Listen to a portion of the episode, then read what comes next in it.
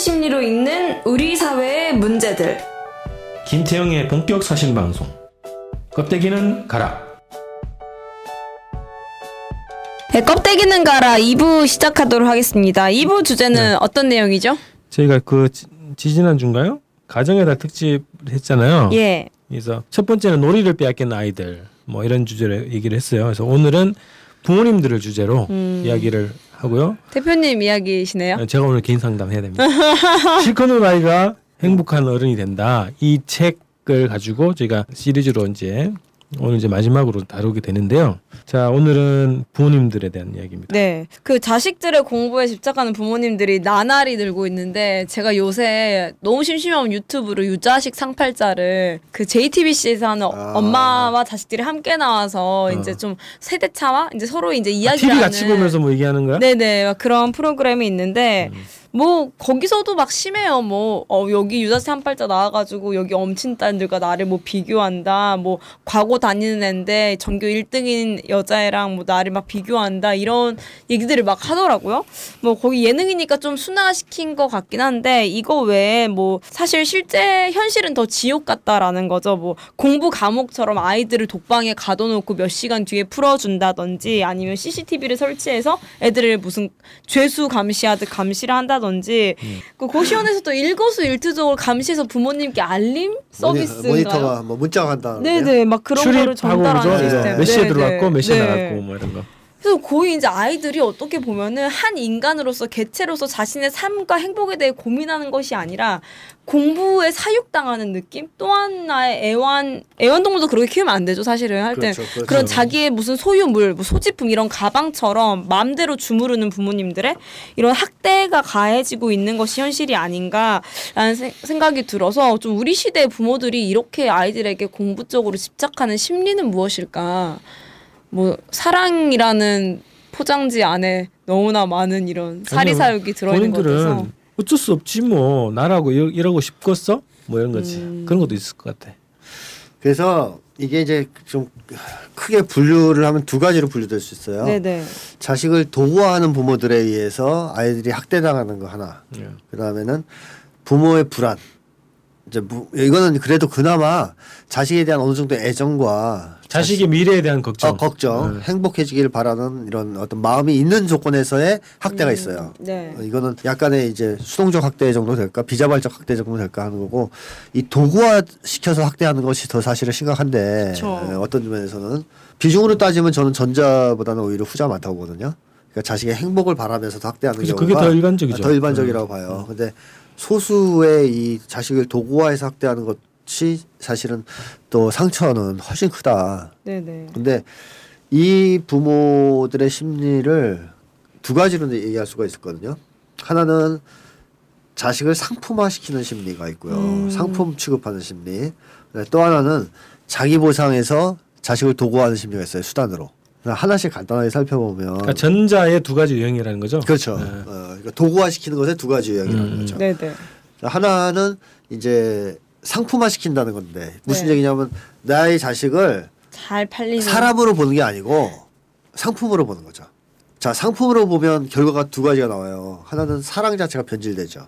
음, 그러니까 인간에 대한 사랑이라 그러면 우리가 보통 그러잖아요. 아, 난 널 사랑해. 왜? 넌 인간이니까. 그럼 이 사랑이 철회되려면 한 가지 조건밖에 없죠. 난 이제 더 이상 널 사랑할 수 없어. 왜? 넌 이제 인간이 아니니까. 그래서 우리 욕을 쓸 때 그러잖아요. 이 짐승 같은 놈아.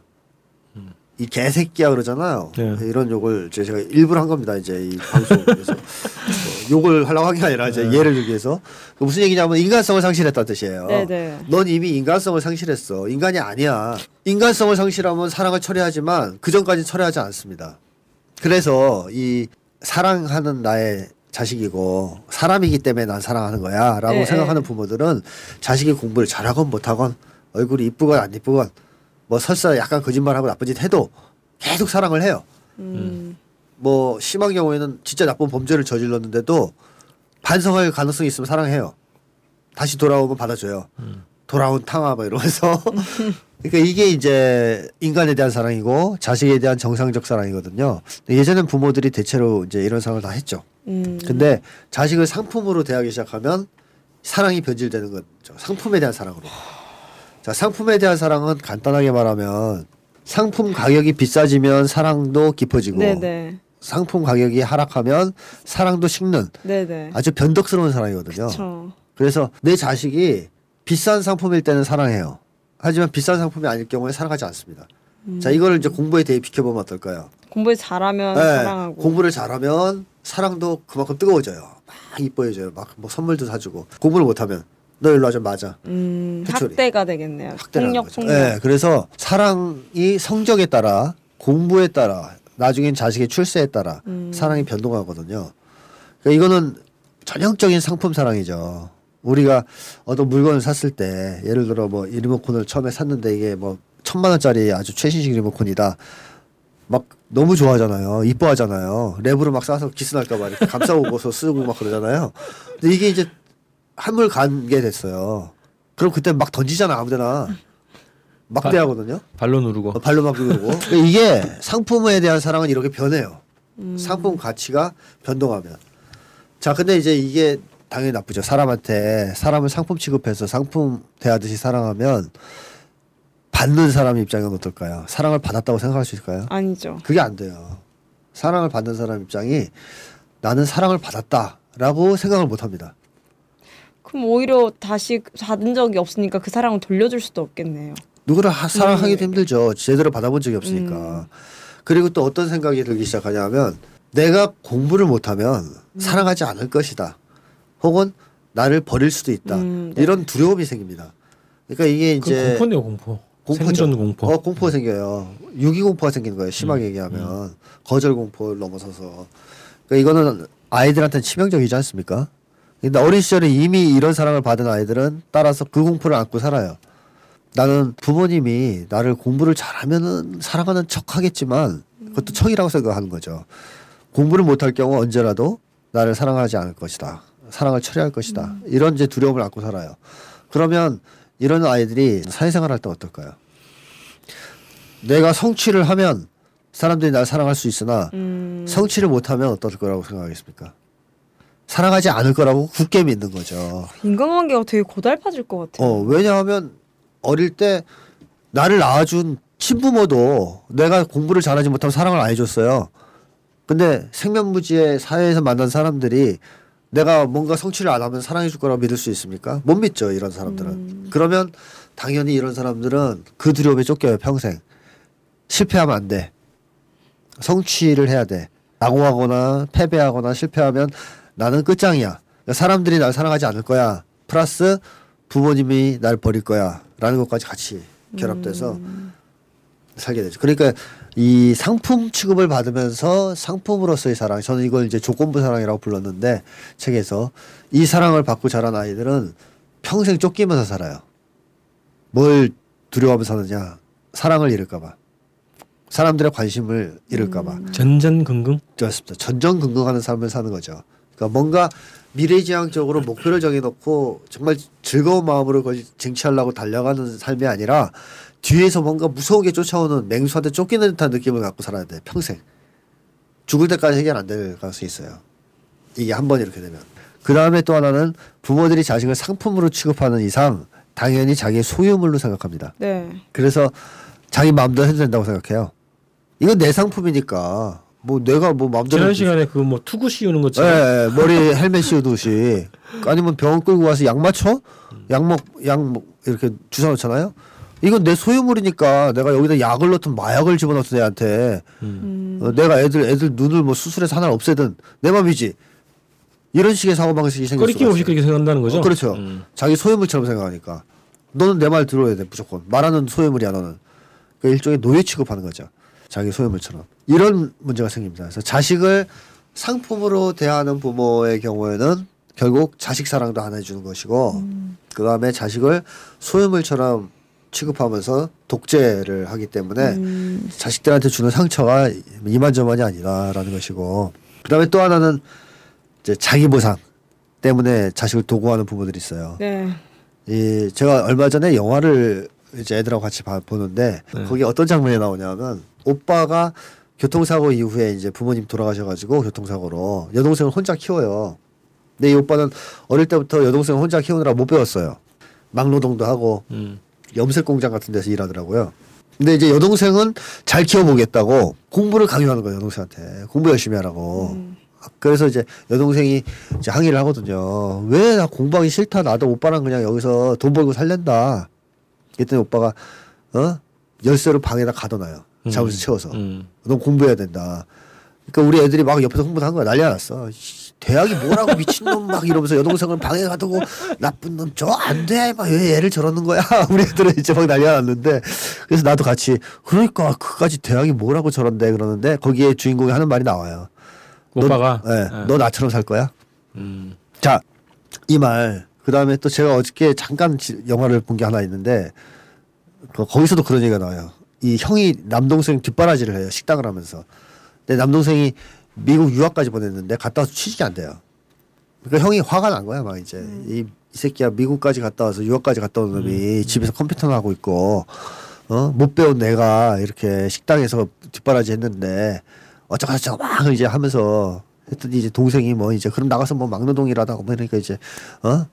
야, 그러라고 유학 보낸 줄 알아? 나같이 살라고? 뭐 이런 얘기가 나와. 자, 근데 이런 얘기들이 이제 적나라하게 드러나는데 한국 사람들이 자, 내가 막노동을 하고 있다. 혹은 뭐 조그만 식당 하고 있다. 한 사람들이 어때요? 자기를 어떻게 보고 있어요? 하찮은 존재, 그렇죠. 뭐 실패한 인생. 그렇죠. 아주 무시하고 있죠. 스스로를. 그러니까 자기 혐오죠, 일종의. 그러니까 나, 나 같은 인생을 살면 안 된다라는 거 아니에요. 나는 실패한 인생이고, 나는 루저고, 나는 나를 사랑할 수 없고, 자긍심이 없는 사람들 아닙니까? 자, 그랬을 때 이런 사람들이 자식을 어떻게 하려고 그래요? 음. 자기 혐오, 이걸 대체할 수 있는 보상으로. 네네. 여기면서 너는 성공해서 좀 나를 좀 빛내줘. 그 형이 그런 얘기를 하더라고요. 어 친구 친구들한테 동생 자랑 좀 하게 해줘. 음. 그러니까 이 형의 목적은 그거예요. 동생의 행복이 아니에요. 그 보상이라도 받고 싶은 거구나. 어 동생이 잘 나가서 그 동생 자랑하면서 목에 힘 좀 주고 살고 싶다는 거야. 자기 실패한 인생을 보상하기 위해서. 그래서 한국 사회도 보면은 학력이 낮은 사람들이 대체로 이 자식들을 좋은 대학 이런 데로 굉장히 압박하는 경우가 많거든요. 그 이제 자기 보상이죠. 열등감 때문에. 음. 그래서 이런 경우에도 자식은 어때요? 수단이 돼요 부모한테. 네. 이거는 사랑의 대상이 아니에요. 나의 욕망을 채워줄, 나의 결핍을 채워줄, 나의 상처를 가려줄 도구의 도구 자식은. 그러니까 중심이 자기구만요. 예, 이거는 철저한 이기적인 관점에서 자식을 대하는 거거든요. 그래서 도구화라고 하는 거죠. 음. 그러면 아- 아이들은 완전히 이건 희생양이 되는 거예요. 그러니까 어저께 나 그 영화에 동생이 한 말이 기가 막힌데 난 그래서 형의 그 무시무시한 공부에 대한 압박 압- 압력 때문에 어릴 때부터 지금까지 기계처럼 공부해왔다 한, 한 번도 못 쉬고 음. 어 열심히 공부했다 근데 취직이 안 되는데 와서 안 되고 있는데 그게 내 탓이냐 왜 나한테 지랄이냐 이제 이러는 거예요 동생이 막 화를 내요 어, 내 나도 힘들었다 이거죠 내 인생도 그러니까 그 동생은 행복했겠어요 음. 자기가 좋아서 공부한 것도 아니잖아요 그쵸. 형이 철저하게 자기의 욕망을 대변하라고 공부를 했다라 하라고 시키는 걸 알고 있기 때문에 그것 때문에 희생당했다고 생각할 거 아니에요 자기가 네네. 그래서 이건 부모나 자식이나 어떤 경우에도 행복해질 수 없는 구도인데 어쨌든 이것 때문에 자식을 쪼우는 부모들이 무지하게 많다 그러니까 도구화 시켜서 이렇게 대하는 사람들이 많다는 거죠 그 자기의 결핍을 보상하기 위한 또 수단과 도구. 도구죠 예. 자식은 뭐더 있겠지만 음. 이 정도가 아주 노골적인 자 아동 학대 이제 학대 수준이 되는 거고 왜냐하면 자식을 도구화 시키는 거니까 주권 방송이 민중의 눈과 귀를 멀게 하는 공중파와 종편, 신문들에 맞서 진보 언론의 사명을 다할 수 있는 힘은 애청자분들의 적극적인 참여에 있습니다. 주권 방송을 후원해 주십시오. 홈페이지 www.615tv.net에서 민들레 홀씨 정기 후원인이 되어 주시거나 우리은행 1005 501 779 765 주식회사 주권 방송으로 직접 후원을 해 주셔도 좋습니다. 저희 주권 방송은 평화 번영과 민주 회복을 위한 진보 언론의 사명을 성실히 수행할 것입니다. 주권 방송과 함께 해 주시기 바랍니다. 그러면 뭐 진짜 많잖아요. 네. 막 너는 좀 잘 살아라 하면서 네.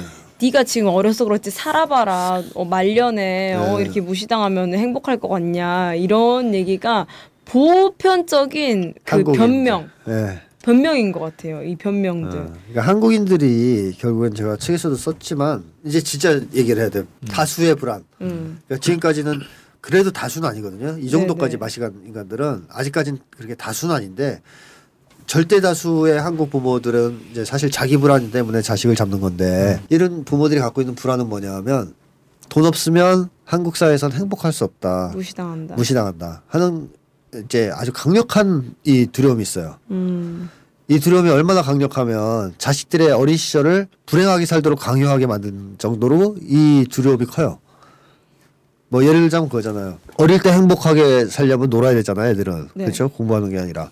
그러면 어릴 때 애들 놀게 해주면 행복하거든요. 애들은 뭐 걱정이 없으니까. 근데 부모는 행, 행복하지 않아요, 마음이. 애들이 행복해도. 왜냐? 아, 저러다가 나중에 분명히 공부 못해서 뒤처질 텐데, 그럼 가난해질 거 아니냐. 그럼 가난해지면 안 되는데, 왜 안 되냐? 행복할 수 없을 거라고 생각하는 거죠. 그리고 불행해질 것이다. 심하게 생각하면. 결국 부모 입장에선 그런 거죠. 내가 지금 애를 행복하게 그냥 풀어주면 미래에 불행해질 것이다. 반대로 지금 쪼으면 지금 애가 힘들고 불행하겠지만 미래에는 행복해질 것이라고 기대하는 거죠. 그러니까 둘 중에 하나 선택하는 거예요. 현재냐 미래냐. 보통 사람은 이럴 때 뭘 선택합니까? 현재의 행복을 선택합니까? 미래 행복을 선택합니까? 미래를 위해서 현재를 저당 잡히죠. 안 그래요. 안 그래요? 어, 당장 현재는 가시적이고 눈에 보이는 행복이잖아요. 그리고 미래는 막연하고 불투명하잖아요. 음. 특히 그것과 자식과 또 관련이 있어요. 그럴 경우에 정상적일 경우에는 그 막연한 미래의 행복을 줬진 않아요. 정상적일 때. 네, 정상적일 네, 네. 때는. 음, 음. 근데 한국 부모들은 비정상적이다라는 거죠, 벌써. 왜? 막연한 미래의 그 부- 행복? 행복인지도 몰라요. 그냥 단지 돈 없으면 불행하니까 무서워서 그러는 거니까. 자기의 경험상 어, 최소한 무시당하지 말라. 이런 뜻에서 애들 보고 너 지금 불행하게 살아. 라고 얘기하는 거거든요. 애들이 힘들어 하잖아요. 아, 왜 이렇게 공부해야 돼, 우리가. 그러면 미래에 불행해질까봐 그런 거야. 참어. 참어. 어릴 때 인생은 다 고달픈 거야, 임마. 어? 힘들게 살아.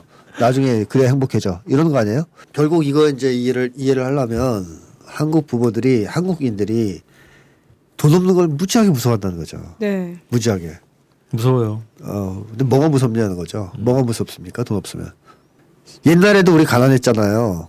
그때도 불편했을 거 아니야. 돈이 좀 없으면. 근데 무서웠어요. 가난이 과연? 좀 그런 것 같아요. 다 같이 가난한 거랑 네. 이게 가- 당 무서움을 떠나서 나 혼자 가난한 거는 나 혼자 가난하면 좀 그러니까 뭔가 무서움보단 서러움이나 막 이런 게 더 큰 것 같아요. 지금은 뭐 나 혼자 가난해요? 다 가난 다 부자예요. 나머지 나 빼고. 그건 아니죠.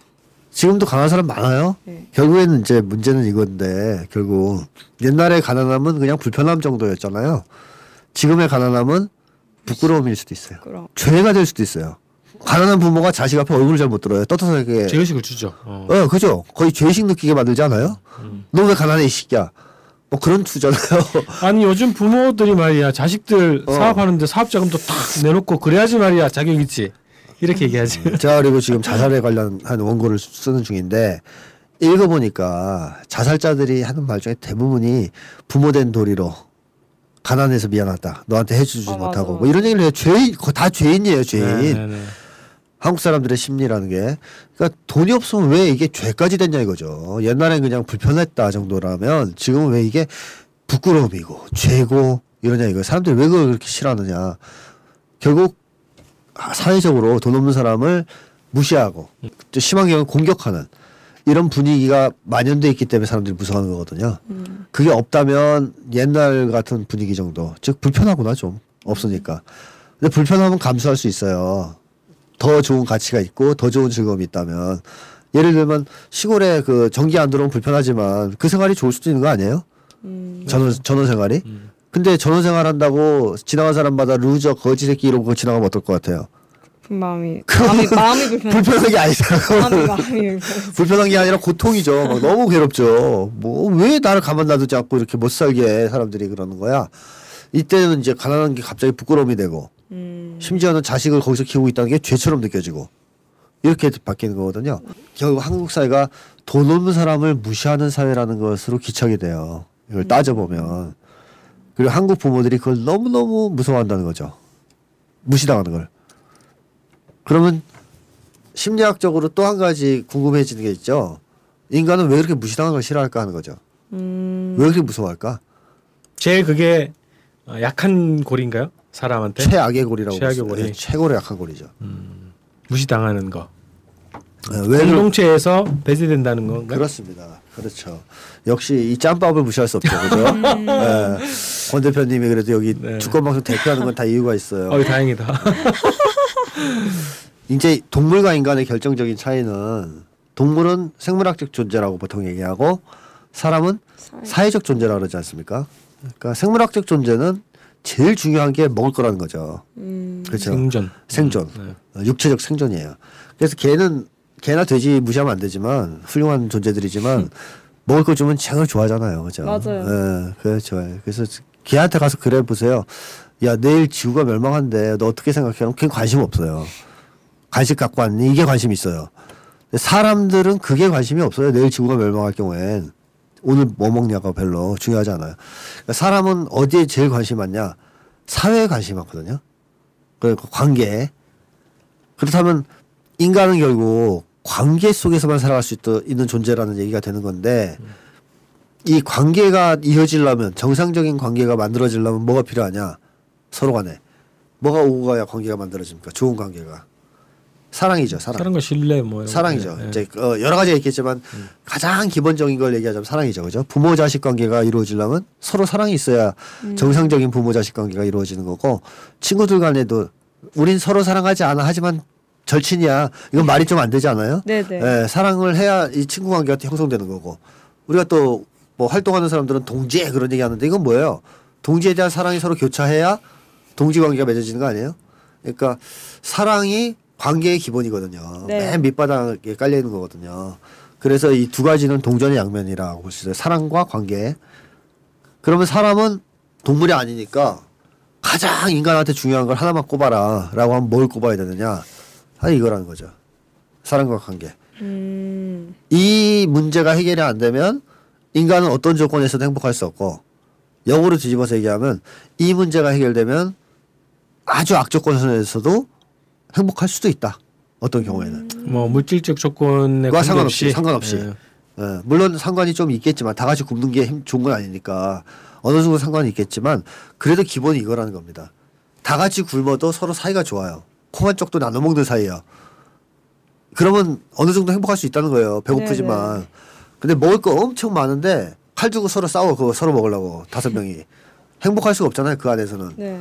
이거랑 똑같은 거죠. 그래서 보통 우리가 아름다운 전우회 막 이러면 군인들 사이에 동- 전우회가 뛰어나면 어때요? 전쟁 상황에서도 구하러 가죠. 어, 행복할 수도 있고 한 명을 살리려고 자기를 던지기도 하고 그러잖아요. 그런 게 나타나고 역으로 이제 뭐 아무리 풍족해도 서로 사이가 나쁘면 온갖 나쁜 일은 다 일어나는 건데 인간은 결국 사랑과 관계에 대한 이 소망이 해결이 안 되면 말짱꽝이다 이렇게 얘기할 수 있어요. 근본적인 지향이고 속성이고 그렇죠. 네. 인간의 본질과 관련이 있어 이거는. 그래서 거기에서부터 다 파생되는 현상들이라는 거죠. 그렇죠. 예. 예를 들어서 과시욕이라든가 뭐 이런 거다 여기서 파- 파생되는 겁니다. 뭐 제가 강의 때 장난으로 하는 얘기인데 부자가 온몸에 명품 다 어, 시작하고 아침에 문 열고 나갔는데 사람이 한 명도 없고 개만 두 마리 있어요. 어떨 것 같아요? 즐겁겠어요? 하나도 안 안- 과시할 수 없는. 어, 하나도 안 즐겁죠. 뭐 롤렉스 걔한테 보여주면서 롤렉스 그래봤자 걔가 살지 그거 뭐 아무 의미가 없단 말이야. 사람이 없으면. 예. 그러니까 부자들이 뭐 화려한 명품 뭐 이런 거 막 치장하는 이유는 다 결국 다른 사람들의 관심을 받기 위해서라는 거죠. 그러니까 결국에는 이게 명품을 정말 사랑해서 정말 명품을 좋아해서 명품을 사는 것도 아니고 결정적으로는 관심을 끌려고 그러는 거고 이 관심을 이 사람들은 어떻게 착각하고 있는 거냐면 사랑이라고 생각하는 거거든요. 음. 심리학적으로 보면 관심을 사랑이라 생각. 착각하는 거죠 스스로. 그러니까 아닌데 본인은 그렇게 착각하는 거예요. 그걸 대체시키는 거예요 스스로? 네 맞아요. 워낙 관심 없는 세상이라 그런가요? 그 자기 최면을 음. 심리적으로 이미 문제가 생긴 거예요. 야너이옷 이쁘다. 야 어. 어디서 났어? 이게 사랑이라고 어, 생각하는 어, 거예요. 그걸 사랑으로 심리적으로 생각하는 거예요. 그러니까 우리가 이제 흔히 생각하기에는 여성들한테 막 지나갈 때 휘파람 찍찍 불고 어이 엉덩이가 탐스러운데 이런 얘기하면 뭐가 돼요? 성추행. 성추행, 성희롱이죠. 카르멘 옛날에 나오는 책 읽어보면 카르멘은 그런 걸 되게 즐겼어요. 좋아했어요. 음. 그걸 사랑으로 느껴요. 음. 아 맞아. 그래서 보통 연인 관계에서 되게 연애를 못하는 사람들이 그런 네. 그런 성적으로 비하받는 거를 사랑이라고 느껴가지고 네. 폭력 데이트 폭력이라던가 네. 이런 거 계속 그 굴레에서 빠지고 있다고. 맞아요. 그러니까 카르멘은 이미 어릴 때 사랑 못 받고 정상적으로 크지 못했기 때문에 남들이 그렇게 자기를 희롱하는 거를 음, 사랑으로 착각해 관심과 사랑. 난 인기가 있어라고 이거랑 비슷한 거예요. 부자들이 명품 보고 사람들이 부러워하는 거를 그냥 내면에서 그냥 사랑으로 착각하면서 주관적으로 그러면서 이제 만족하는 건데 결국 이 제가 하고 싶은 얘기는 그 부자들의 욕망도 똑같다는 거예요. 사랑받길 원해요. 사랑받길 원하는데 사랑받을 수단이 없는 거죠. 자기한테 미천이 없어요. 좀 그러니까 자꾸 명품을 사는 거예요. 그런 거 없으면 남들이 나를 사랑하지 않을 것 같으니까. 그게 그런 매개가 필요하구만 그 사람들. 도구, 도구가 아, 필요한 필요하구나. 사랑받기 위한 도구가 필요한 거죠. 그래서 제가 이거를 심리학적으로 정식화 시켰었거든요. 어, 뭐냐면 내장제, 외장제 반비례 법칙으로 제가 정의를 했습니다. 말만 들어도 새로운 이론인가요? 새로운 이론? 네, 심리학자들이 간헐적으로 얘기한 건데 그냥 법칙화해서 제가 개념 정의를 한 게 처음이라는 내장제, 거죠. 외장제, 반비례, 반비례. 법칙. 반비례 없지. 예. 금방 오시죠, 필이. 반비례는 좀 삘이 와요. 어, 딱 느낌이 오지 않아요? 네. 너무 쉽게 제가 정리를 해서 저도 만족하고 있는데 이겁니다. 자, 내가 내장제가 부실해요. 다시 말하면 나는 나라는 존재만으로는 사랑받을 수 있다고 생각하지 못해요. 네. 스스로가 잘나지 않았다 그렇게. 그래서 그런 자기 확신이 없어요. 내장제 부실하잖아요. 그럼 뭐가 필요해져요? 외장제. 어, 사랑받기 위한 도구가 많이 필요해져요. 외장 외장제가. 그래서 외장제에 치중하죠. 벤츠를 사야 되고 권력이 필요해지고 또는 뭐 명성이 필요해지고 이런 거거든요. 근데 내장제가 튼튼해요. 역으로. 그러니까 나는 아 뭐 그런 거 필요 없어. 나는 그냥 나라는 존재만으로 충분히 괜찮은 사람이고 사랑받을 수 있어라는 확신이 있으면 외장제가 필요할까요? 안 필요할까요? 안 필요. 안 필요한 거죠. 그래서 뭐 심지어 무소유의 삶도 살 수 있어요. 그러니까 사람은 내장제가 튼튼하게 형성이 되면 외장제에 신경을 잘안 써요. 그리고 거꾸로 내장제가 부실해지면 외장. 결국 외장제에 집착하게 돼 있어요. 그래서 이게 이제 어떤 인간을 연구해봐도 다 나오는 결론이고 정신장애를 연구해봐도 나오는 결론이거든요. 내장제, 외장제, 반비례, 반비례 법칙. 법칙. 예. 어, 그래서 저희가 사실은 원하는 것은 내장제가 튼튼한 거 아니겠습니까? 네. 그래야 행복하니까. 근데 이 부자들은 이미 내장제는 부실해져 있다는 거죠.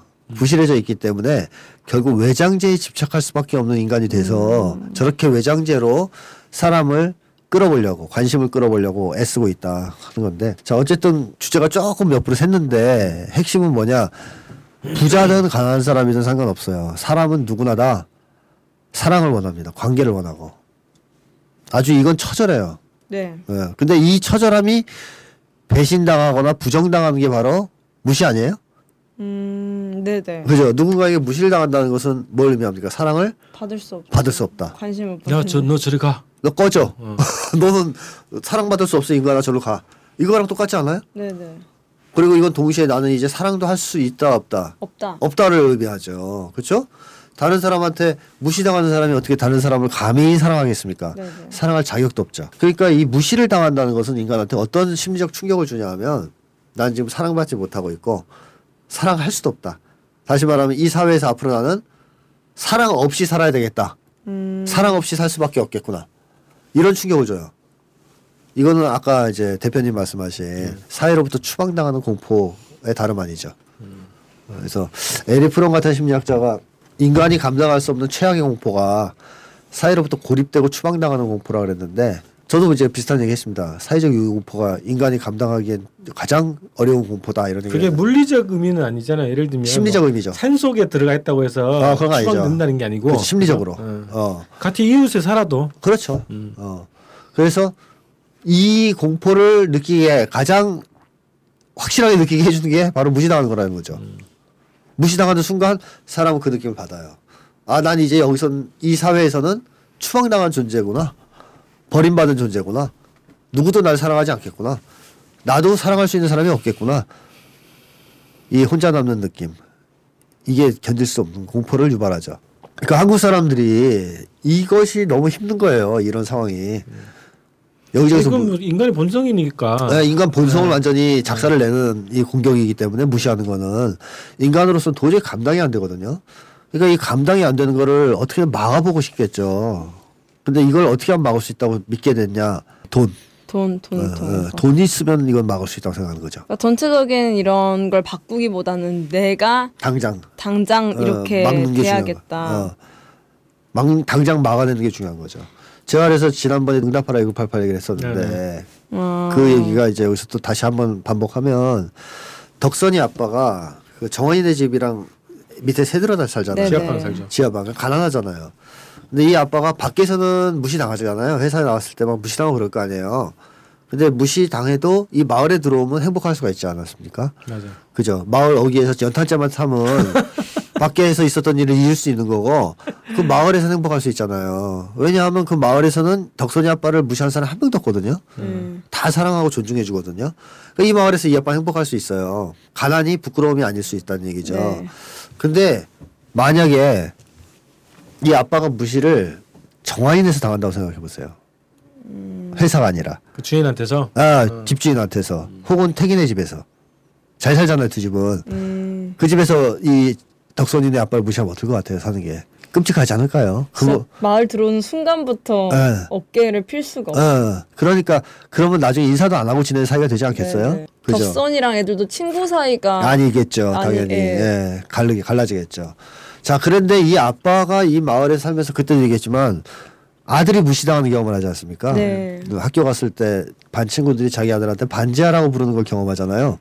그러고 나서 이 아빠가 태도가 달라지죠. 그 전까지는 외판원들이 뭐 팔러 오면 다 사줬는데 어떤 할머니가 그때 이제 속상해서 술 마시고 있을 때 껌 팔러 왔을 때 안 사잖아요.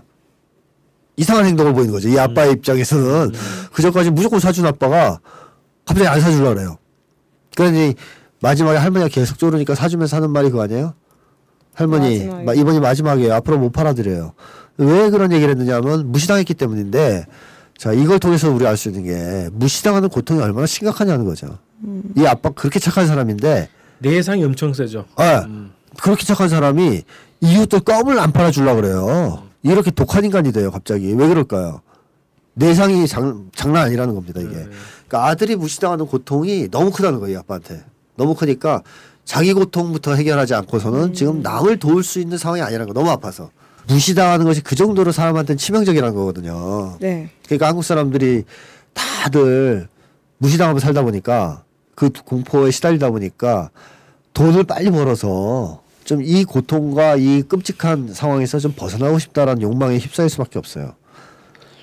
그래서 제가 지난번에도 한국인들이 실제로 원하는 것은 돈이 아니라고 얘기를 한 거거든요. 한국 사람들이 진짜로 원하는 건 돈이 아니고 사람다운 삶이죠. 돈 없어도 무시당하지 않는 삶을 원하는 거죠. 그런 세상을 원하는 거고. 근데 이게 이제 병리적으로 표현돼서 돈 돈 돈 하는 거죠, 다들. 자, 근데 어쨌든 이게 부모의 불안의 정체잖아요. 네. 자, 부모가 이렇게 돈 없는 상황을 너무너무 무서워하죠. 끔찍하게 무서워해요. 그러면 어때요?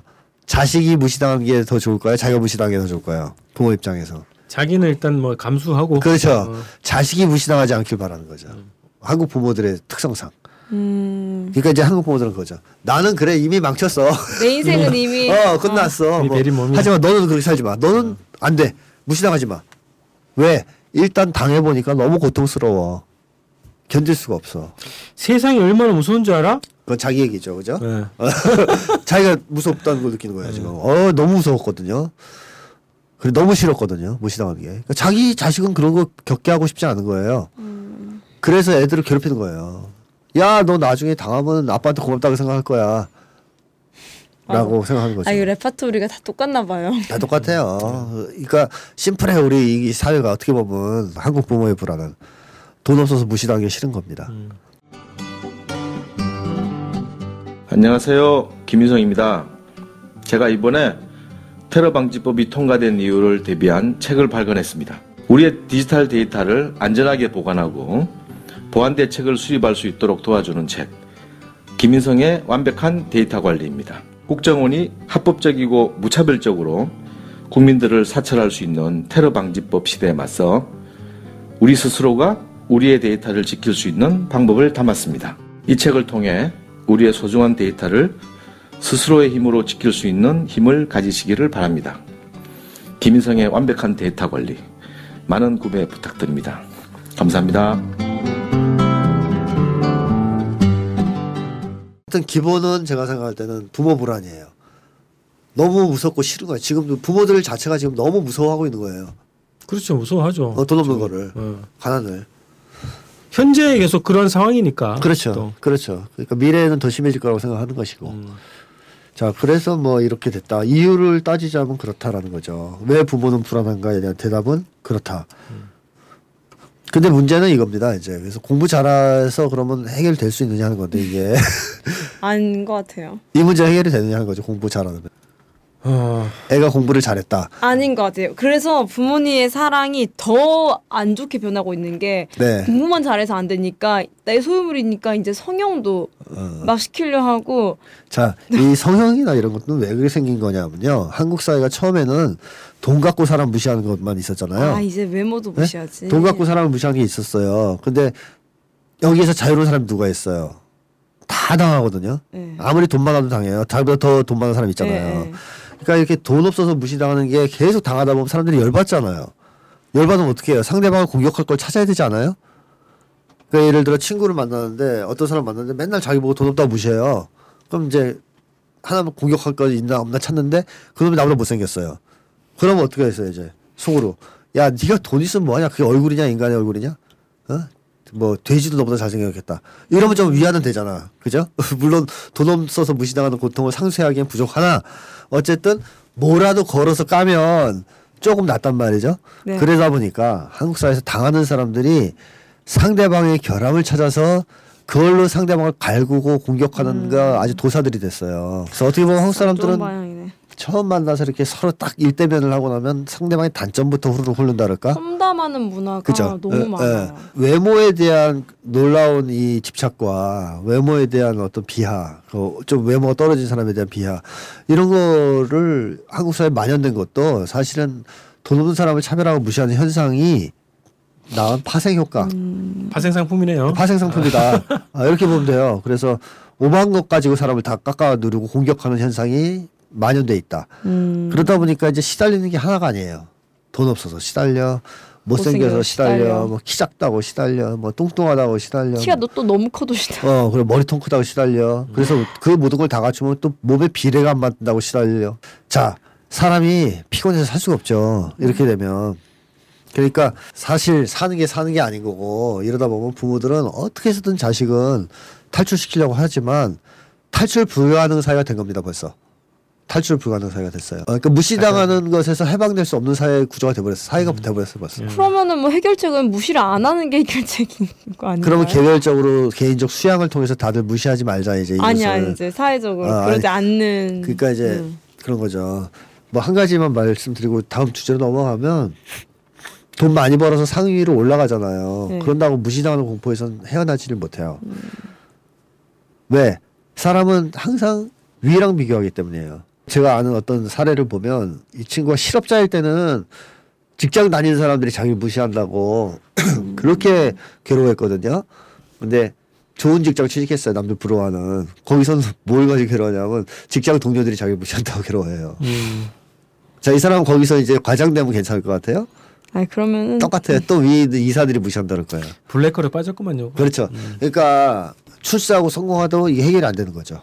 그래서 한국 사회가 지금 자살률이 상류층에 집중되고 있잖아요. 그렇죠. 상류가. 어, 그러니까 돈 많은 사람들의 자살률이 급증하고 있고 자살률이 높거든요. 네. 또 직업 좋은 사람들이 자살률이 제일 높아요. 비율로 봤을 때. 그러니까 이런 걸 보면 올라간다 그래도 성공하고 출산한다 그래도 해결되는 게 없다는 거예요. 부모들이 그렇게 바라는 무시당하지 않는 삶은 불가능하다는 거예요. 연구에 하면 상류층일수록 더 그런 현상이 심하다 그래요. 서로 무시하고 갈구고 괴롭히는 게. 그러니까 우리랑 다른 세계들하고 어, 달라요. 암투랑 무슨 그죠? 아. 어떤 관계가 더 심해요, 더 심해. 예를 들면 얼마 전에 드디어 베테랑을 봤는데 유아인 밑에 그 유해진 있잖아요. 아, 그 예. 둘이 형제잖아요, 유 씨라서 같이. 네네. 유아인이 그 위고 유해인은 밑에 꼬봉이잖아요. 네. 예. 물론 이제 유해인도 남들이 밖에서 보면 와 출세한 네, 어마어마한 대기업의 상무인가 그렇잖아요. 음, 책임자 급지죠. 자, 근데 그 상무 어때요? 실수했을 때 어때요? 엎드려 뻗쳐. 엎드려 뻗쳐서 해서 깍짓기까요 이러잖아요. 네, 네. 그리고 골프채로 엉덩이 맞죠. 네. 그게 실제로 있었던 일 아닙니까 옛날에 아. 그죠? 있었던 일을 예, 모티브로 한 예, 거예요. 근데 어쨌든 내부에서 똑같이 그렇게 엉, 엎드려 뻗쳐서 엉덩이를 때리진 않아도 유해인이 어때요? 무시당하지 않아요? 그러니까 이게 착각하면 안 된다는 거예요. 출세해도 달라지지 않는다는 거죠. 지위고하의 문제가 아니라는 거예요. 지위고하의 문제가 아니고 사회의 문제거든요. 그래서 성공하고 출세해도 이게 해결이 안 되니까 결국 어때요? 수출림이 자살하는 거죠. 그래서 제가 생각하기에는 돈 벌어서 해결될 수는 전혀 없다는 것이 이 문제의 딜레마예요. 부모들의 생각과는 전혀 다르다.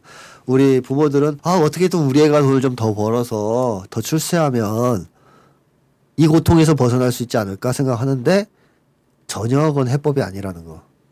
오히려 아이들은 불행해진다는 거라는 거죠. 그래서 이걸 해결할 수 있는 방법은 저는 하나밖에 없다고 생각해요. 딱 하나. 사회가 돈 없어도 사람을 무시하지 않는 사회로 개조하는 것이다. 사회를 변혁하는 것이다. 제가 이제 그 책에서도 예를 든 것이 이제 복지 국가들 예인데 그러니까 스웨덴, 덴마크 이런 나라들 예인데 예를 들어 덴마크 같은 경우는 직업을 가지고 사람을 차별하는 이런 현상이 없거든요. 근데 왜 없냐? 이게 왜 없어졌느냐인데 옛날에 있었지만 일단 소득 격차가 적습니다. 네. 소득 격차가 굉장히 적어요. 직업에 따른 소득 격차가. 그러면 사람들이 직업을 선택할 때 어떻게 선택할까요? 하고 싶은 걸 그렇습니다. 하고 싶은 걸 선택하겠죠. 그렇죠? 그리고 직업을 뭘 가졌냐에 따라 사람을 무시하는 경향이 없어요. 없는 거죠. 없어지는 거죠. 그래서 덴마크에서는 뭐 하세요? 그러면 택시 운전합니다. 그러면 그렇게 얘기하는 사람 물어본대요. 그 일은 어떻습니까? 재밌습니까? 이렇게 물어본대요. 그러니까 택시 운전을 좋아서 한다고 생각하지 뭐 사회에서 낙오돼서 저걸 하고 있다 루저라서 이런 생각을 안 한다는 거죠. 음. 근데 한국은 당장 뭐 하세요? 택시 운전한다 그러면 루저네 뭐 이런 반응이 나오잖아요. 어. 대기업 다니네 그러면 와 이러고 덴마크는 그런 게 없다는 거죠. 대기업 다닌다 그러면 뭐 그러냐 그러고 그건 재밌냐 그 일은 이렇게 한다는 거죠. 그러니까 다들 자기가 원하는 일을 하고 있겠다라고 생각하는 거고 실제로 그렇게 하는 편이고 그러다 보니까 직업 만족도도 높고 삶의 만족도도 높고 사람들이 직업 뭘 가졌냐에 따라 차별한 현상이 없고 그러니까 직업을 아주 특이한 직업을 서로 가지고 있는 친구끼리 사람끼리 친구가 될 수가 있고. 예를 들어서 그냥 육체 노동하는 사람과 전문직 종사하는 엘리트 층에 있는 사람이 친구 옆집 사는 친구 여행도 같이 가고 평생지기 친구. 그러니까 이런 사회를 만드는 것이 결국 덴마크 같은 경우에는 소득 격차를 줄이고 사회 안전망을 확보하는 이런 사회복지 음. 시스템을 도입함으로써 한 세대 만에 이 현상을 없앴다는 거예요. 직업의 귀천을 가지고 사람을 차별하는 음. 현상을. 근데 우리나라는 IMF 경제 위기 이후에 이걸 늘렸거든요. 소득 격차를. 네. 걸렸고 사회 안전망은 원래 없었고 그러니까 사람들이 여기에 속수무책으로 당하면서 이 직업의 차이를 가지고 사람들을 서로 공격하고 무시하는 현상이 팽배해진 거죠. 난 그 그런 생각 들었어요. 이 70년 이상 최소 70년 동안 이렇게 포악한 사회에서 어떻게 견, 견뎌내고 어떻게 사회가 이렇게까지 이렇게 왔을까 대단하다 진짜 이 생각 들, 들더라고. 근데 그건 있다는 수- 거죠. 이뭐 응답하라 1988 보듯이 80년대 이전까지만 해도 공동체가 완벽하게 붕괴되지는 않았다는 겁니다. 마을 공동체든 직장 공동체든. 그러니까 지금에 비하면 공동체 문화가 훨씬 더 아기자기하게 그러니까 1988에서 보여주는 문화가 있었다는 것이고 네. 그게 결정적으로 깨져나온 게 90년대 거치면서부터 깨지거든요. 생각해 보세요. 한국의 자살률이 급증한 게 딱 그때란 말이에요. 한국 사람들의 자살률이라든가 정신적 우울증 같은 게 급증하기 시작하는 게딱그 시기부터예요. 그러니까 한국 사람들이 그 전까지도 힘들었지만 그래도 그때는 고- 가난이 불편함이었지 부끄러움이나 죄책감은 아니었잖아요. 죄의식은 덕선이 아빠가 그런 걸 가질 필요가 없었던 거 아니에요, 그죠? 좀 불편해도 지하철에 살면 그것 때문에 뭐 놀림을 받거나 무시를 당하거나 이러진 않았던 거 아니에요? 그러니까 견뎠는데 지금은 아니라는 거죠. 상황이 바뀌었다는 거죠. 그래서 이 부모들의 불안이 과거와는 비교할 수 없을 정도로 크다. 그러니까 80년대 이전의 불안하고는 차원이 다른 불안이다. 차원이 다른 두려움이다. 따라서 이제 부모들은 여기에 대한 압박이 너무나 크기 때문에 그걸로 인해서 죄 없는 아이들을 작사를 내고 있다. 좀 과격하게 표현하자면 그 희생을 고, 고스란히 아이들이 치르고 있다라는 거죠. 착각하지 말아야 될 것 첫 번째가 결코 돈으로 해결할 수 없는 그렇죠. 것이다라는 게 하나 있고 네. 또 하나는 그 책에도 나온 것처럼 우리 지난번 그 편에서도 얘기했던 것 같아요. 어릴 때 자라면서 불행했던 아이가 어, 취직을 하거나 이렇게 했을 때 행복해지지 않는다. 그렇죠. 그런 착각, 네. 그런 착각을 없애야 된다 이런 그렇죠. 거죠. 그러니까 예를 들자면 그거죠. 정신 장애가 하루 아침에 생기는 게 절대로 아닙니다. 음. 누적 누적되는? 겁니다. 심리적으로 망가지는 게 누적돼서 어느 날 폭발하는 거예요. 그러니까 예를 들어 어떤 사람은 그럴 수도 있잖아요. 야 갑자기 산에서 귀신 보면 미칠 수도 있잖아. 맞아. 실제로 미쳐요. 근데 빨리 나요. 음. 빨리 나요. 그런 거는 빨리 미치면 빨리 나. 빨리 나요. 빨리 미치는 건. 서서히 미치면은 어, 안 나요 잘. 그러니까 그거는 진짜 이유가 너무 어. 명확하고 갑자기 너무 놀란 거 아니에요. 그래서 이제 정신이 약간 이제 나갔단 말이에요. 그거는 시간 조금 지나면 바로는 회복돼요. 별다른 치료를 안 해도. 음. 근데 어릴 때부터 조금씩 조금씩 누적이 돼서 정신분열까지 갔다 그러면 치료가 안 돼요. 그래서 이제 정신장애는 단번에 걸리는 건 없어요. 사실은 이게 누적되는 건 마음이 망가지는 것 혹은 상처를 입는 것이 그러니까 눈에 잘 안 보이는데 예, 그 증, 사실. 증세가 약간씩 약간씩 약간씩 있다가 쌓여서 탁 이제 이게 터지는 거거든요. 행복도 똑같다는 거죠. 정신건강 이거는 완전히 직결되는 문제인데 행복은 어쨌든 행복도 하루아침에 어느 날 행복해질 수는 없어요. 사람이. 하루아침에 불행해질 수도 없어요. 누적되는 거예요. 계속. 누적되다가 사람이 어느 정도 시점이 되면 행복한 인간이 되는 것이고 기본적으로 어느 순간이 되면 불행한 인간이 되는 건데 대체로 벌써 어느 때 이게 티가 나냐면 어릴 때 티가 나요. 초등학생 정도만 돼도 애들이 해피한 애들이 있고 몇 년 동안 그냥 누적돼서 그 어린 시절. 어린 시절의 그 삶이 누적돼서 초등학생만 돼도 얼굴이 밝은 애들이 있고요. 이미 묵- 묵직한 얼굴, 인생을 다 산 것 같은 노인 같은 얼굴을 한 아이들이 있고 우울한 아이들이 있고 화난 표정을 한 아이들이 있어요. 그러니까 이미 그때 마음이 결정이 된 거예요 어느 정도. 이 상태에서 마음의 치유가 안 되고 중고생을 보낸다 기계 공부 기계로. 그러면 그때는 표정 관리를 하는 법을 배우거든요.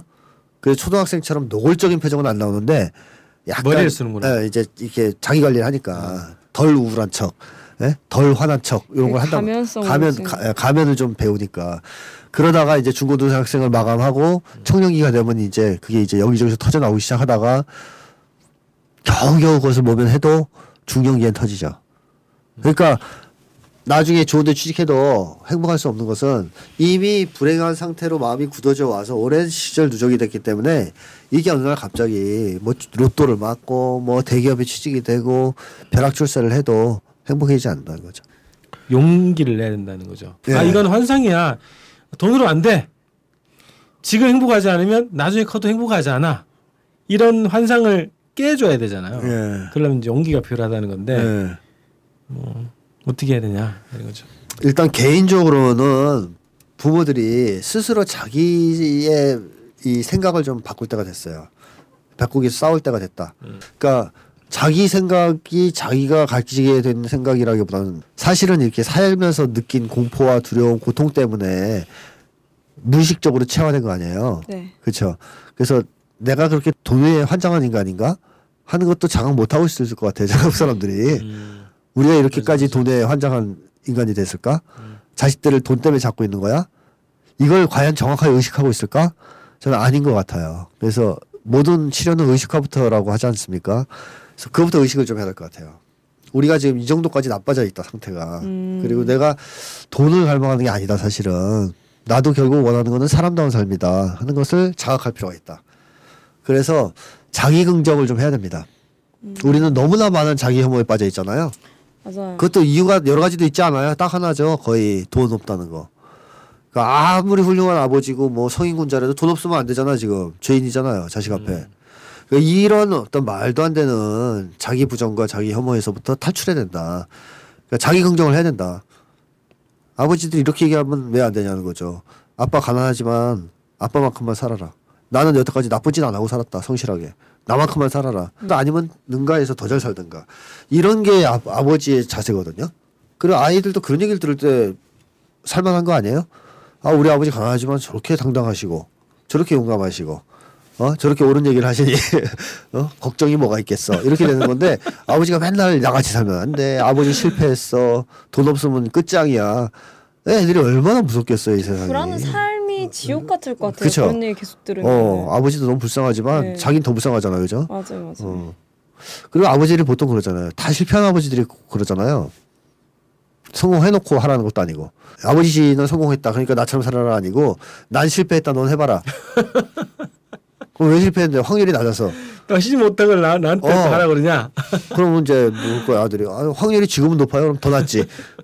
말도 안 되는 소리죠. 자기들도 어, 도저히 노력해도 안 된 거를 왜 아들한테 시켜요? 자식들한테. 자 근데 어쨌든 그러한 내부의 자기 이제 생각의 혁신이 좀 필요하고요. 이런 혁신이 또 됐다 하더라도 혼자 있으면 또 바뀝니다. 다시 돌아가고 다시 돌아가고. 다시 돌아와요. 왜냐하면 주변에서 자꾸 압박이 오고 고통이 오기 때문에. 네. 사람은 고통스러우면 자꾸 생각이 흔들리거든요. 당장 막 옆에서 무시하고 그러니까. 그럼 이 무시를 안 하는 어, 관계, 자기를 뒤에서 백업해 줄 수 있는 관계가 좀 필요하죠. 그래서 뭐 나를 전혀 무시하지 않는 친구들 음, 하고 모여 산다든가 공동체. 예, 공동체를 꾸려서 아니면 그런 마을을 만든다든가 아니면 그런 조직에 가입을 한다든가 등등으로 자기가 그런 것들을 지탱할 수 있는 관계를 해, 만들어 가야 돼요. 혼자면은 안 된다고 생각합니다. 이거는 힘이 없어요. 특히 이제 부부가 또 견해일치가 돼야 될 것이고 부부가 또 그런 주변 사람의 다른 부부들하고 또 힘을 합쳐야 되고 그래서 그걸 찾는 게 하나. 네, 마지막으로는 발상을 전환해서 이제 시스템을 좀 바꾸는 쪽으로 가야 된다. 제가 계속 얘기하는 거지만 한국 사회의 이 지독한 70년의 국가보안법 체제, 재벌 중심 체제 이런 체제를 재편해서 이제는 정말 민중 중심의 민주주의 체제로 바꿔서 국민들이 걱정 없이 살 수 있는 세상이 돼야 된다. 최소한 돈에 좀 노예가 되지 않아도 되는 세상을 만들어줘야 되는 거 아니냐. 음, 근데 이런 얘기하면 돈 많이 든다라는데 돈 많이 안 들어요. 왜 그러냐? 무시하는 게 사라지면 원하는 돈의 수가 확 줄어듭니다. 그러네요. 그렇잖아요. 결국 무시하는 것 때문에 돈을 자꾸 더 가지려는 건데 음. 아무도 무시하지 않으면 그냥 어느 정도 먹고 살면 돼요. 무력이 그렇게 세지지가 않는다는 뭐 거죠. 병원비도 줄어든다 그러더라고요. 그렇죠. 음. 그 미국 여성이 덴마크에 가서 쓴 글 보니까 경험하고 쓴 글인데 미국에서는 루이비통 메고 나가면 다 쳐다본대요. 부러워하고. 음, 와 좋겠다. 근데 덴마크에서 아무도 관심 없대요. 루이비통을 메고 나가도. 그러니까 덴마크 사람들은 루이비통을 원하지 않는다는 거예요. 그것 때문에라도 아무도 관심이 없으니 그걸로 관심 끌려고 하는 사람이 없다는 거죠. 그러니까 무력 자체가 줄어들고 돈의 필요성 자체가 좀 줄어들어요. 네. 그러니까 물질 중심의 사회가 아닌 쪽으로 바뀐다는 거죠. 그래서 돈도 많이 안 든다는 거고 뭐 돈이 없기로서는 우리가 뭐 조선 시대보다 없겠습니까? 근데 조선 시대 때 세종 때 그 노비한테 휴가 얼마 준지 아세요? 산전 네. 산휴? 산전이 30일이고요. 어머. 산후가 100일 줬어요. 음. 거기다 남편 있죠. 노비 남편한테 30일. 오늘보다 나아요, 그죠? 어, 노비한테도. 어제 그 누가 비교했더라. 어, 근데 그게 뭐 돈이 많아서 그랬겠어요? 조선시대가 오늘날, 오늘날보다 잘 살아서 그랬습니까? 의지의 문제죠. 음, 의지의 문제. 우리가 조선시대보다 못한 때 살고 있어요. 결국 뭐 의지의 문제고 정권의 문제다. 음, 우리가 생각을 바꾸면 경제 시스템, 경제 불황 이런 것도 좀 다른 각도에서 볼 수 있다 이런 생각이 들어요. 용기를 조직적으로 네. 어, 그러니까 내야 된다는 부모들이 자식을 채찍질할 것이 아니라 사회를 채찍질하고 자신을 네. 채찍질해야 되는 거네요. 그러죠. 자식을 자식을 구하려면 위해서. 사회를 네. 바꿔야 돼요. 그래서 더 네. 용감해져야 된다. 예, 돈으로 차별하는 세상을 끝장내야 자식들이 행복해져요. 맞아요. 아니면 이게 진짜 대물림이 될 것 같아요. 계속해서 더 불행한 아이들이 그 태어나고. 부부들이 먼저 합의하는 게 정말 중요하고 중요하죠. 출발점일 것 음. 같고 가정에서는 네, 예. 뜻이 맞아야 이제 아이들 사교육도 잘 맞지 않더라고 또 어, 아, 안 맞으세요? 어? 요즘에 지금 그 어, 아이의 진로 관련해서 예, 이제 토론을 좀 하는데 예, 개별적으로 아이랑 나랑 아이랑 토론하고 엄마랑 아이랑 토론하고 이렇게 이렇게 하면 네. 내가 약간 혼란스러워하는 것 같아. 예. 어떻게 하라는 거야? 어, 이런 게좀잘 있어서 하고 싶은 거 하는 게 그러니까 이제 그 기준은 같은데 음, 방법론이 좀 다, 아, 다른 게 있고 방법. 그래서 아, 이것도 방법론의 차이인가 아니면 그냥 미래에 대한 불안 그리고 이 가치에 대한 차이인가 결국은 그거 같긴 한데 음, 어, 지금 이제 토론을 또 빡세게 해야 되는 시기인데요. 해야죠. 예. 음, 해서 결론을 져서 부부가 일단 딱 입장이 통일되는 게 중요해요. 네. 아이한테 똑같은 신호를 보내주는 게 중요하죠. 그래서 결단이 필요하겠더라고. 음, 일단. 음, 어, 아까 얘기했던 그 두 가지 현상은 예, 이거는 예. 환상이야라고 하는 예.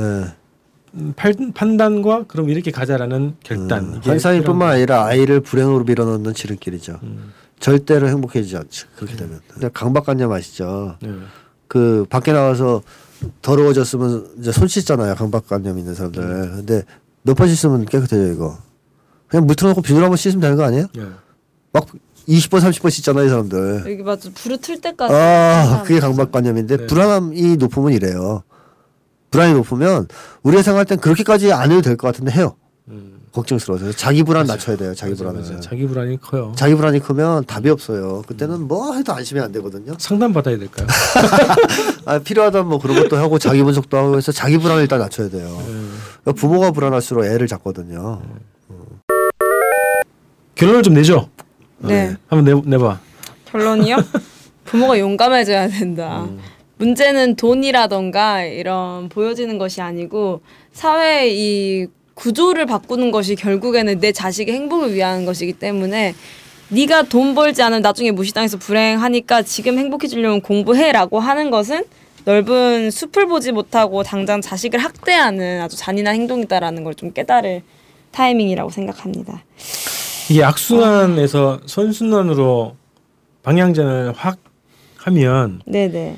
돈 문제, 행복 문제, 건강 문제 이게 가정의 행복 이게 다 연결되는 것 그렇죠, 같아요. 그렇죠. 네. 사회를 변혁하는 투쟁에 참여하면서 공동체가 형성이 되고 그 공동체 안에서 행복감이 느껴지고 이런 게 선순환 구조. 아, 너무 생각만 해도 행복하네요. 이렇게 되면. 그게 돼야 됩니다. 안 그러면 다 죽게 생겼습니다. 범죄도 줄어들 것 같아요. 아, 당연하죠. 말하면. 범죄 줄어들죠. 음. 그 요새 공익 광고에 그런 거 나오던데 이제 아동 학대 하지 말라는 광고가 나오기 시작하던데 네. 예. 아, 아동 학대 이 공부 시킨 것도 아동 학대입니다.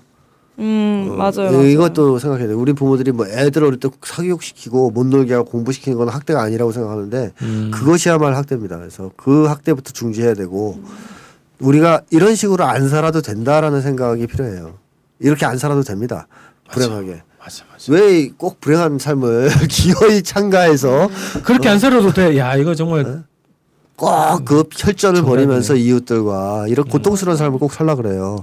그래봤자 별거 없는데 내 친구 하나는 돈 많이 버는데 제법 애 유학 보냈거든요. 요새는 왜냐하면 스카이나우도 취- 취직이 잘 안 돼요. 그렇죠. 예. 그래서 유학을 보냈는데 그 부모들이 이제 엄마가 약간 이제 이 극성이라 음. 어릴 때부터 애를 조기로 내보낸 거예요.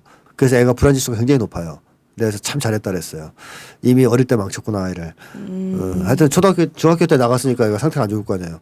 근데 그러고서는 어쨌든 미국에서 계속 버텨서 지금 나름 그래도 그렇게 좋지는 않지만 괜찮다고 하는 대학에 들어갔는데 학비가 1년에 1억씩 든대요. 미국 네, 대학인데 생활비까지 해서. 아이고. 그러니까 얘가 아주 죽을려 그러더라고요. 그래서 두 부부가 제법 돈 잘 벌었는데 내가 생각하기에는 자식 뒷바라지 끝날 때쯤엔 그 빈곤층으로 전락할 것 같아요. 파산하겠네. 예, 제가 그때 통계 인정도 어머, 했었죠. 그럼 자식을 향한 그 성공에 대한 어, 그것도 아니에요. 불안.